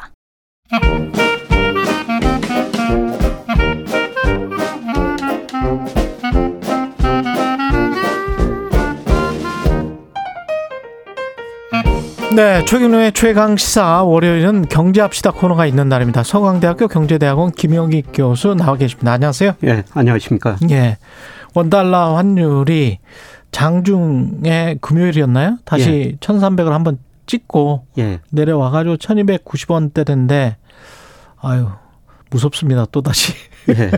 환율 변동이 상당히 큽니다. 예. 예. 작년 10월에 원달러 환율이 1,440원까지 갔었어요. 그랬죠. 예. 그리고 이달 2월 2일에는 1220원까지 무려 220원이나 고점에서 떨어졌거든요. 그때는 이제 김영 교수님 예측대로 됐는데. 예. 예. 근데 지난 주말에는 장중 뭐 1,400, 1,300원이 넘고 음. 예, 종가는 1,299원 오전으로 끝났었습니다. 예. 이게 지금 그때도 사실은 양분돼 있었거든요. 예. 그, 뭐 그때 당장 1,500원대, 1,600원대 이야기하는 사람들도 있었고 예. 교수님처럼 한 번 떨어진다라고 하시는 분들도 있었고. 근데 이제 다시 올라가는 거 이거는 뭘로 봐야 돼요? 왜 왜 이런 겁니까? 예, 저는 크게 보면은 1,440원에서 고점을 찍고 하락 과정에서 상승이다. 음. 예, 그렇게 보고 있고요. 예. 예, 최근에 환율이 상승한 이유는 예, 미국 달러 가치가 올랐었습니다. 음. 예, 미국 달러 가치가 왜 올랐냐면은 예, 미국 경제가 예상보다 좋게 나왔거든요. 달러 인덱스는 또 다시 올랐다고요? 예, 그렇습니다. 예. 104인가 106인가 104 안팎에서 움직이고 104죠. 있습니다. 예, 지금 100일 근처까지 떨어졌다가요. 예. 104까지 오르니까 음. 달러 가치가 오르니까 상대적으로 원화 가치는 떨어질 수밖에 없고요. 예, 그러면 이 달러 가치가 왜 이렇게 올랐느냐? 미국 경제 지표들이 예상보다 좋게 나왔어요. 대표적으로 고용 지표죠. 예. 예 1월 고용이 51만 7천 개 늘었는데요. 예, 전문가들이 한 18만 8천 개 정도 늘 거라 예, 그랬는데 그 고용이 그 이렇게 많이 늘어버렸고요. 그 전달이 25만 개인가 뭐 이랬던 것 같은데. 예, 그렇습니다. 그렇죠? 이거 네. 뭐왜 이렇게 좋은 거야? 네, 제가 보기에는 뭐 네. 일시적인 것 같고요. 네. 2월, 3월 가면서 다시 고용이 좀 둔화될 것 같습니다. 물가도 지금 아직 인플레이션이 강하죠, 미국이. 예, 1월 소비자 물가도 전문가들 한 6.2% 상승했을 것이다 음. 이렇게 예상했는데 6.4%로 나와 버렸어요. 예, 그러니까 고용도 예상보다 높게 나오고 물가도 예상보다 높게 나오니까 음. 미 연준이 조만간 FOMC라고 금리 결정 회의를 하는데요. 그렇죠. 금리를 생각보다 더 많이 올려버릴 것이다. 예, 그러니까 예, 미국 국채 수익률도 오르고요. 그렇죠. 달러가 강세되면서 이게 이제 가장 크게 원화 가치 하락 요인으로 작용한 거죠. 어, 미국 국제 수익률이 그렇게 4% 근처 한 3.67 되는 것 같은데 예. 그런 식으로 가버리면 다른 쪽으로는 돈이 안 갈 거 아니에요. 또 그쪽으로 뭐 갈 거 아닙니까? 예. 예. 그래서 미국 국제 수익률이 4.2% 아직 올랐다가 3.4%로 떨어졌다요. 음. 이런 고용 지표 물가 발표되면서 지난 주말에는 한 3.9%까지 올라갔어요. 3.9까지 올라갔습니다. 예, 예. 그래서 달러 아. 가치가 강세가 되니까 음. 원화 가치가 떨어질 수밖에 없는데요. 예, 문제는 이런 달러 강세가 계속될 것인가? 예, 그거는 앞으로 미국 경제 지표에 달려 있을 것 같습니다. 그렇군요. 예, 이번 주에도 예. 예, 미국의 개인 소비자 지출 물가 지수 이런 것들이 발표되고요. 음. 소득이 음. 발표되는데 제가 보기에는 작년에 미국 경제가 2.1% 성장했는데요. 예. 주로 소비가 많이 증가했어요. 소비가? 예. 미국 GDP 중에서 소비가 차지하는 비중이 4, 71%나 70% 됩니다. 넘죠. 우리나라는 예. 한 49%인데요. 예. 예. 그런데 작년에 미국 경제 성장률 2.1% 포인트 포인트에서 소비 성장 기여도가 무려 1.9% 포인트나 와, 대부분이네요. 예, 대부분 소비에서 성장했죠. 예. 예. 그런데 과연 계속 소비가 증가할 것인가? 예, 제가 보기에는 갈수록 소비 지표들이 좀 둔화 혹은 감소할 수도 있을 것 같습니다. 근데 그 지난번에 돈 푼 거 있지 않습니까? 예. 그 사람들한테 직접 그냥 꽂아줘 버렸잖아요. 예, 예. 미국이나 일본 같은 경우에 예. 그게 좀 많이 남았다 그런 분석도 있던데요. 그게 많이 줄어들고 있는 것 같아요. 이제 예. 많이 썼다. 예, 예. 아. 그 2021년 그 3, 3월 달에 예. 예, 미국 정부가 가게한테 부자들 빼고 1,400달러씩 전부 줬었죠. 맞아요. 예. 예. 그런데 미국 가계 저축률이 작년 연평균 3.3%거든요. 음. 이 의미가 뭐냐면은 지난 2000년 이후로 장기 평균 6.7%예요. 음. 예. 저축률이 많이 낮아졌고 많이 낮아졌네. 예. 예. 이 수준이 어떤 수준이냐면은 2005년에 2.9%의 그 이후로 가장 낮은 수준입니다. 그렇군요. 그러니까 이 의미는 뭐냐면은 미국 사람들이 정부가 준 돈, 그동안 자기가 저축한 돈 거의 다 써버리고 썼다. 있다는 겁니다. 거의 다 썼다. 네, 쓸 돈이 많이 줄어들고 있다는 거죠. 그리고 수요가 좀 감소하면서 인플레이션이 완화될 것이다 이런 예상을 그렇죠. 예. 네, 그리고 미국 물가는 올랐는데 우리나라 마찬가지지만 임금이 그만큼 안 올랐어요. 그래서 그렇죠. 1인당 예. 개인 실질 가처분 소득 이게 오히려 줄어들고 있습니다. 미국도 네, 인플레이션 때문에 예. 네.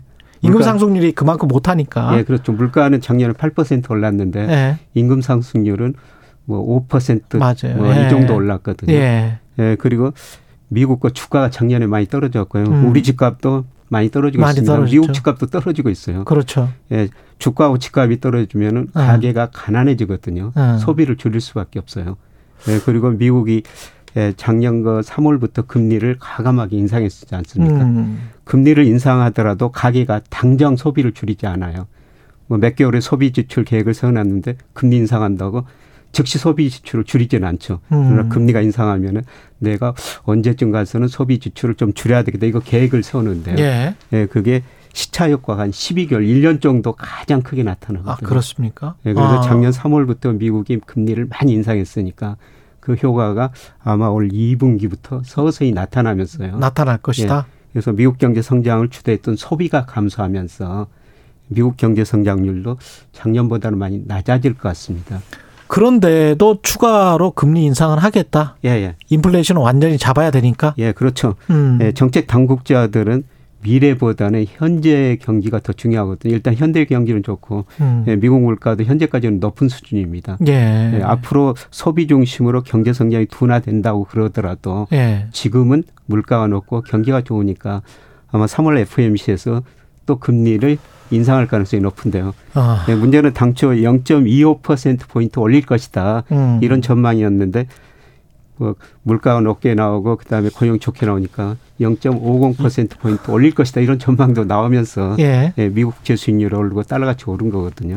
네, 그런데 저는 소비 지표가 점차 둔화될 것이기 때문에 음. 아마 0.25% 포인트 올리고 음. 그만둘 것이다. 그만둘 것이다. 예, 여전히 뭐 한 달 전에 그렇게 전망하는 분들이 많았는데 예. 그게 아직도 우세하다라고 보시는 거군요. 예, 그렇습니다. 예.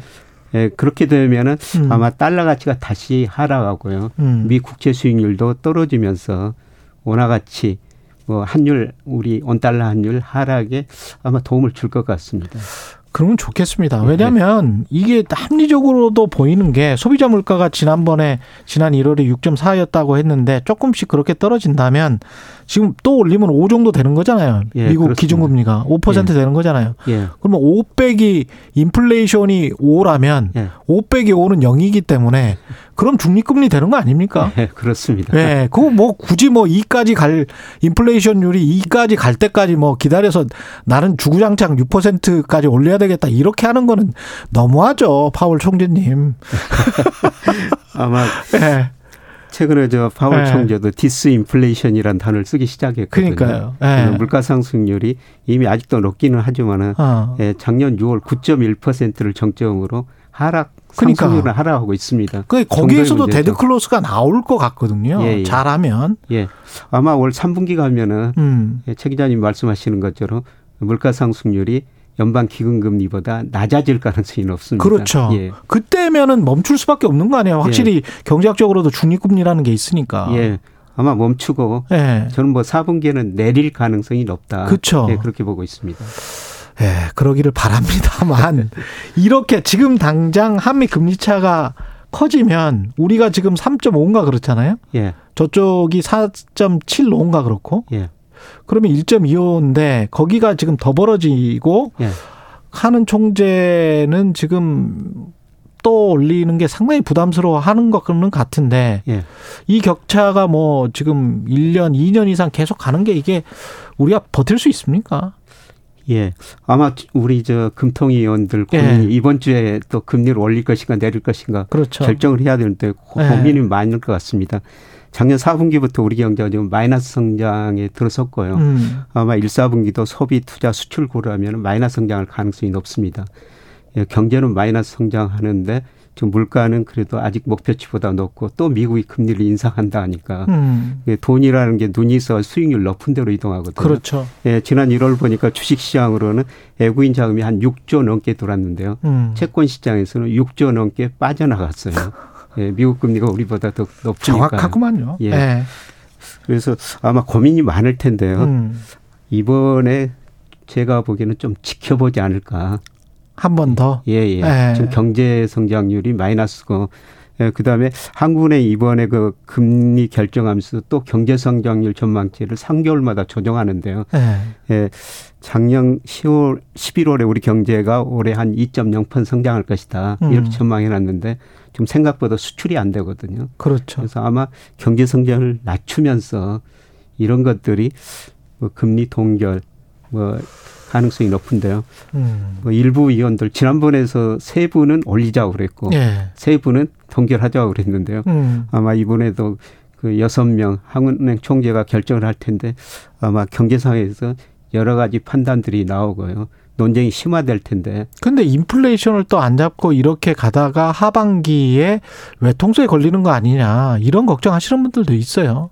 예, 그렇습니다. 예. 그래서 물가가 가장 중요한 목표인데요. 음. 예, 그런데 수요가 위축되니까 음. 우리나라도 아까 미국 소비가 위축될 것이다. 같은 요인으로도 우리 소비가 지금 위축되고 있거든요. 예. 아마 수요 위축되면서 우리나라도 물가 상승률 뭐 4분기 가면은 거의 3% 초중반 이렇게 진입할 가능성이 저는 높다고 보고 있기 때문에 예. 아마 그런 거 미래 경제를 가정하면은 이번에 저 금리를 어떻게 결정할지 모르겠습니다만은 네, 저는 뭐 동결 가능성이 좀 높지 않느냐. 마지막으로 한 가지만 한은이 무 슨 자산 가격의 상승이나 하락을 걱정하는 기관은 아닌데 네. 그럼에도 불구하고 부동산 시장이 십상치가 않기 때문에 네. 그런 것도 좀 기준금리 결정에 영향을 줄까요? 금통위원들이 영향을 줍니다. 예. 네, 금통위 결정문 보면은 음. 뭐 물가뿐만 아니라 부동산 가격이 어땠다 음. 이런 것도 언급을 하거든요. 예. 통화정책 결정할 때 부동산도 들어가 있고요. 음. 예, 사실 예, 그동안 그 금융 불균형에서 부동산 가격이 너무 높았다. 음. 예, 그래서 금리를 인상한 거거든요. 예. 예, 그런데 요새 그 부동산 가격이 제가 보기에는 떨어졌지만 아직도 끝이 아닌 것 같습니다. 아, 그렇군요. 예. 다시 한 번만 확인하면 환율은 1,400원대에서 그때 고점이었던 1,440원을 돌파할 것 같지는 않다. 예, 어느 정도 올라갔다가 예, 이제 1,400원 일시적으로 넘을 수 있으면 결국은 예. 다시 저는 머지않아 2분기쯤 가면은 1,200원 안팎으로 떨어질 거로 보고 있습니다. 1,200원 안팎. 예, 예. 1,100원대까지도 볼 수 있다. 예, 그렇습니다. 알겠습니다. 2분기쯤 되면 예. 이렇게 정리하겠습니다. 경제합시다. 서강대학교 경제대학원 김영익 교수였습니다. 고맙습니다. 고맙습니다. KBS 라디오 총영련의 최강시사 듣고 계신 지금 시각 8시 43분입니다.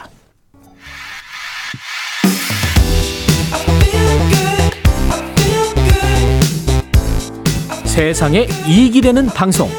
최경영의 최강 시사. 네 부승찬 전 국방부 대변인 남영신 전 육참 총장 육군 참모 총장으로부터 들었다. 무속인 천공의 한남동 대통령 관저 선정 개입 의혹을 이렇게 제기를 했었고요. 자신의 책에서 지난 금요일에 국회 국방위에서도 관련 의혹이 올라서 담화에 올라서 논란이 계속되고 있습니다. 부승찬 전 국방부 대변인 전화로 연결돼 있습니다. 안녕하세요. 안녕하세요. 예, 지금 어떻게 지내시고 계십니까? 어, 어제 제주도에서 출판 기념회가 있었어요. 아, 출판 기념회? 네. 북 콘서트? 예, 예. 예, 예. 북 콘서트가 있어서 예. 지금 제주도에 내려와 있습니다. 예. 네. 뭐 독자들 반응은 어떤가요? 천공 쪽에 관심이 많았는데요. 예. 그래도 이제 제주도다 보니까 천공보다는 이제 책과 관련돼서 음. 4.3 어, 어, 사건 태용호 의원 발언이라든지 예. 그다음에 지난해 이제 국민의힘 안보 TF에서 어 제주를 핵 전략 기지화 예. 한다는 구상이 나온 것 예. 그리고 이제 성폭력과 관련된 내용이 어그 콘서트의 주요 주제였습니다. 군 성폭력 예. 예, 예. 그 권력과 안보 그 책에 사실은 뭐 한 한두 장인가요? 그 아, 예, 그렇죠. 그렇죠. 그, 청공옥은 예. 그렇죠. 예, 한두 장에 전공은 예. 한두 장에 불과하고요. 음. 책은 이제 크게 어, 두 개의 틀로 이루어져 있습니다. 한쪽은 음. 이제 문재인 정부의 이제 국방과 관련된 내용이고요. 예. 다 다른 하나는 이제 인수위 시절에 어, 대통령실 이전의 어떤 막전 음. 막후를 제가 목격한 거를 어, 정리한 거로 보시면 됩니다. 예. 거기에 또 핵심이 어, 천공이 어찌됐든, 어, 국가정책 결정 과정에 개입했다라는 얘기를 들었기 때문에 그 예. 내용을 뺄 수 없었던 거고요.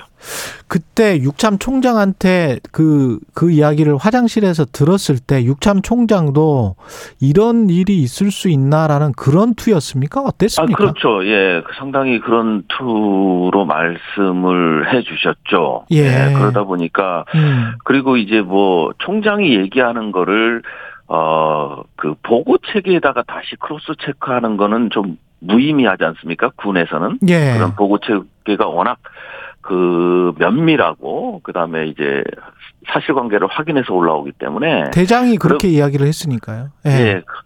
그럼에도 불구하고 그 라인 속에 아, 라인 을 통해서 한 번 더 확인했던 거죠. 예. 아, 그 예. 라인을 통해서 다시 한 번 확인했다는 그 확인자는 지금 박 바뀌실 수는 없죠. 아, 예, 그거는 바뀔 수가 없고요. 그렇게 아. 되면은 이제 뭐, 어, 비서 라인들, 비서실 그렇죠. 라인들은 전부 다 병부터 해서 이제 장군까지 비서실장까지 다 조사를 다, 받게 되니까. 예, 예, 그런 문제가 있습니다. 예. 근데 확인을 했던 거는 육참 총장 그 라인한테 혹시나 해서 진짜 이게 아, 그렇죠, 그렇죠. 맞나? 예, 예, 예. 반신반의 했기 때문에. 예. 근데 예, 예. 그 말씀을 듣고 육참 총장의 그 이야기를 듣고 어 어떻게 반응을 하셨어요? 처음에는 믿지 않으셨던 거예요? 그러면 부승찬 대변인도? 아유 못 믿죠. 어떻게 믿습니까? 예, 그거를 어떻게 이제 민간인이 어 그 뭐 한남동 공간만 얘기를 하는데요. 음. 육군본부 서울사무소 그러니까 국방부 영내에 위치한 서울사무소도 방문한 거거든요. 아. 그러니까 이거는 뭐 국방부와 한남동 공간을 휘저은 건데 음. 민간인이 예. 그걸 어떻게 믿을 수가 있겠습니까? 예. 근데 이제 이종석 국방부 장관은 그 이, 지금 말씀 육군 총장 공관 그리고 예. 육군 서울 사무실을 서울 예. 방문했다는 의혹에 예. 대해서 그런 사실이 없다는 보고를 받았다. 네. 전혀 사실이 아니다. 이렇게 말해 하긴 했는데 네. 고발이 있기 이전에 그런 보고를 받았다는 거고. 아, 그렇죠. 예. 고발 이후에는 본인들이 확인하기가 조심스러웠다. 예. 왜냐하면 불필요한 오해를 받을 수 있기 때문에 이렇게 지금 국회에서는 답변을 했거든요. 그거는 참 변명 중에서도 상상 상, 상당히 아 뭐랄까 아, 저 수준이 낮은 변명이라고 보여져요. 그래도 어, 네. 어찌, 어찌 됐든 이런 의혹이 있고 음. 그 중심에 이제 당시 이제 국방부가 있었던 거고요. 그렇기 때문에 아 그리고 정보 접근 권한이 아 이렇게 증언자보다는 제보자 저 증언자보다는 이제 국방부가 더 어, 확인할 수 있는 길이 많지 않습니까? 예. 그러면 이제 명확히 확인해서 이거를 정리해 주는 게 맞죠. 예. 음, 이게 지금 육군과 국방부가 서로 확인을 안 하려고 하는 양상입니까? 아무래도 더 이상 이거에 이, 이 사태에 개입하고 싶지 않은 모습들이 어 육군 어 브리핑에서나 국방부 브리핑에서 나타났죠. 예. 음, 그렇게 나타났다. CCTV 예. 영상도 30일 보존 기간 이것 때문에 삭제된 것으로 확인했다. CCTV도요. 예. 그게 이제 도로 경계, 그다음에 철조망 경계, 그다음에 내부 경계 이게 상당히 많이 구분돼 있거든요. 예. 그다음에 이게 관리 주체도 다르기 때문에 이걸 단순히 어 도로 같은 경우는 이제 상당히 차도 많이 다니고 사건 사고도 많고 예. 교통 사고도 많고 하다 보니까 그 용량 초과라는 게 있습니다. 그래서 음. 이제 30일이라는 보존 기간이 존재하는 거고요. 국방부가 그랬다는 거는 좀 어, 어, 좀 믿기지가 않고요. 그래도 이제 않는다? 국방부는 예. 예. 어, 경계, 경비, 그 다음에 각종 태세, 이런 것 때문에, 어, CCTV 영상 보존 기간이 길 거로 저는 알고 있고요. 물론 네. 확인은 못 했습니다만은, 그 다음에 음. 이제 CCTV도, 어, 이 관리하는 주체도 서로 다를 겁니다. 아. 어, 서울 사무소가 다르고 음. 그다음에 어, 외곽 경비 CCTV가 다르고 다 다르기 때문에 네. 이런 것들을 일일이 확인할 필요가 있다 이런 말씀을 드리고 복구하려면 기술적으로는 할 수 있습니까?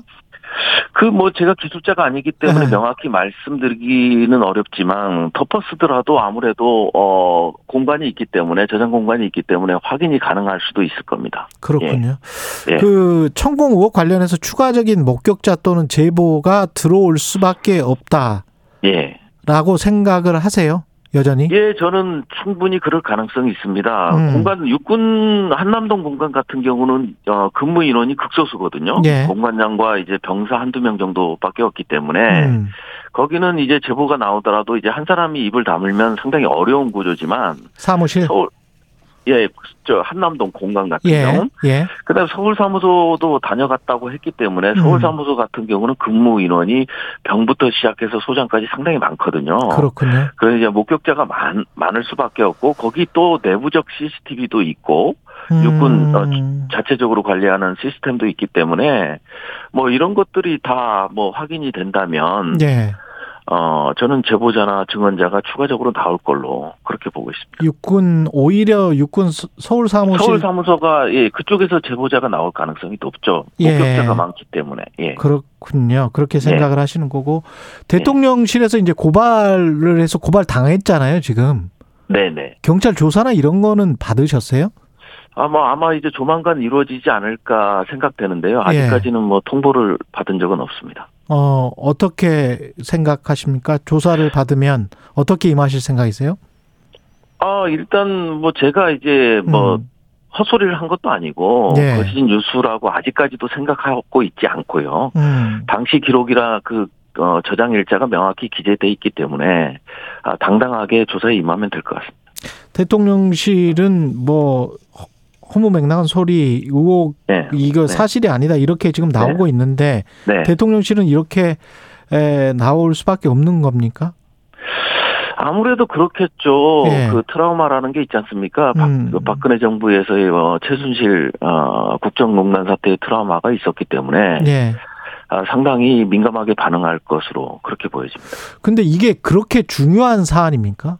군 입장에서 왜냐하면 예. 이게 그냥 어, 다녀갔다. 예. 그때 당시 이제 김종대 어, 전 의원이 얘기했을 때 다녀갔다. 다만 이거는 뭐뭐 뭐 이런 차원에서 했다. 그러면 그냥 조금 비판을 받더라도 음. 어, 그냥 문제 없이 넘어갈 수도 있는 거거든요. 풍수지리적 차원에서 했다. 예. 예 아니 뭐 만약에 했다면 뭐 전문가가 왔다. 어. 뭐 와서 잠깐 둘려본 정도다. 이렇게 하면 그냥 어, 그냥 비판은 받더라도 음. 이게 큰 문제가 될 거라고는 생각 안, 어, 생각이 안 되어지거든요. 예. 하지만 이게, 어, 그 증언자들을 다, 증언자들과 제보자들을 전부, 아, 이게 완전 풍문을 터뜨리는 어, 사악한 사람들로 이제 표현하다 보니까 음. 그게 이제 아니다라는 어, 부인에서부터 이런 것들이 커지는 거거든요. 예. 예. 그래서 과연 이게 그런 것들이 초기 대응이 잘 됐느냐. 예. 그래서 본인들이 또 처음에는 이제 하태경 의원 발로 해서 뭐 CCTV부터 시작해서 위치 추적,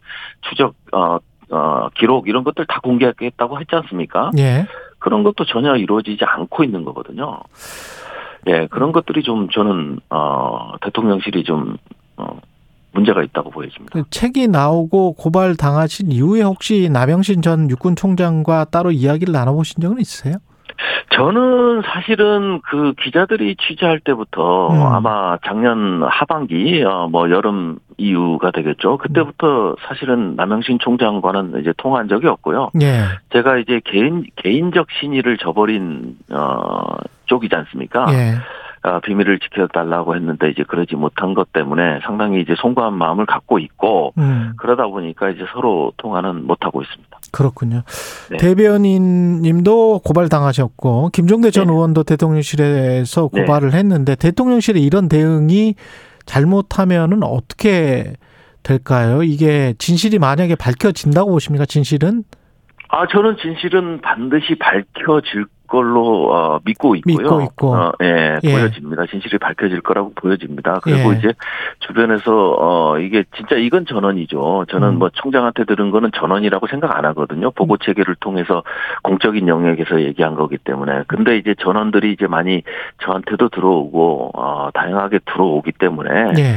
예, 그런 것들을 점점 더 확신을 갖게 되는 거기 때문에 진실은 음. 밝혀질 걸로 그리고 이제 대통령실에서도 아, 진실을 정, 아, 정말 밝히고 싶다면 떳떳하게 음. 관련 기록들을 전부 제시하면 될 걸로 그렇게 보여집니다. 근데 그 이후에 나오는 상황에 CCTV도 없어졌고 삭, 삭제가 네. 됐고 천공에 네. 대한 조사를 해도 만약에 한다고 해도 천공도 부인하지 않을까요?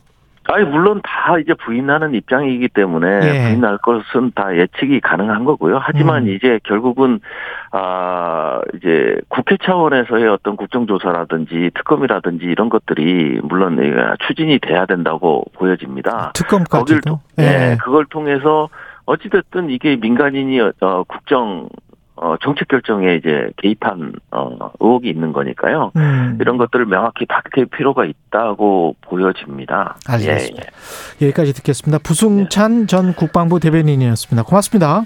예, 감사합니다. 예. 2월 20일 월요일 KBS 일라디오 최경련의 최강 시사였고요. 저는 KBS 최경련 기자였습니다. 내일 아침 7시 20분에 다시 돌아오겠습니다. 고맙습니다.